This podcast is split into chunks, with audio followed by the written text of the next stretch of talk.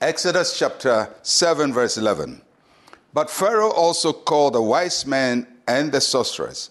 So the magicians of Egypt, they also did in like manner with their enchantments. It's getting interesting.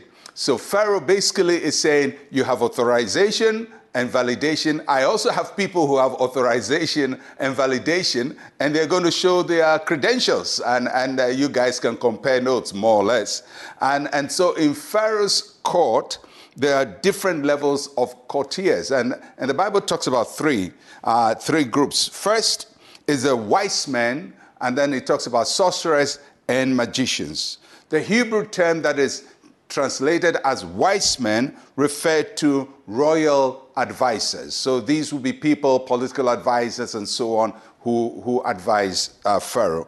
And then it talks about sorcerers. And sorcerers there refers to people who uh, make uh, concoctions out of herbs and plants and work out things with herbs and plants. And then the magicians were people who had mastered in reciting spells and casting spells and activating the gods to work. So these are the groups of people around Pharaoh. But apparently, all of them, in addition to their various roles, also have ability to work things. Uh, and so Pharaoh sees what Moses has done and he, he tells his courtiers, You also show this guy that you, you also have some power.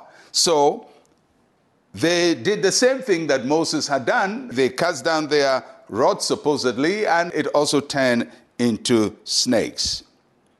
It's likely that the magicians of Pharaoh were used to these things. Probably they even competed among themselves to see who has more power to catch the Pharaoh's eye. So this was a normal thing. It's a power play for them, it's a spiritual power play.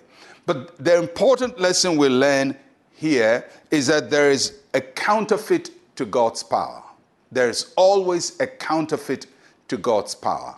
So Pharaoh is not worshiping the God who made heaven and earth. He's not worshiping the same God that Moses is worshiping, but his people are doing some stuff.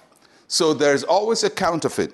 The second thing you have to note is that not all supernatural acts are from God.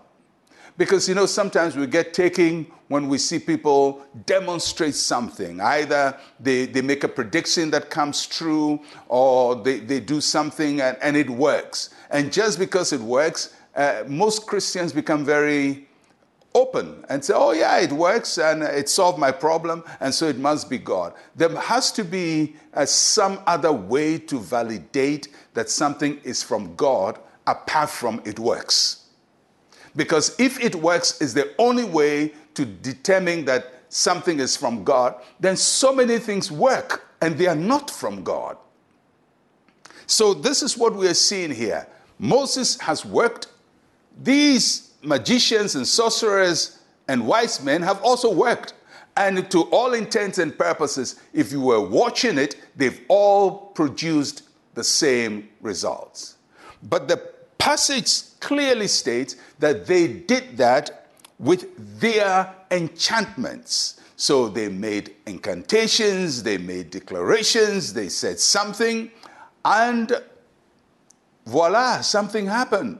And so, for every Christian, the important lesson you're taking from here is there are other ways of validating the work of God beyond it works, beyond it blessed me, beyond I felt good about it, beyond uh, oh yeah, I saw it with my own two eyes. Yes, you could have seen it with your own two eyes. You, it may have solved a problem of yours, but what was the source of the power?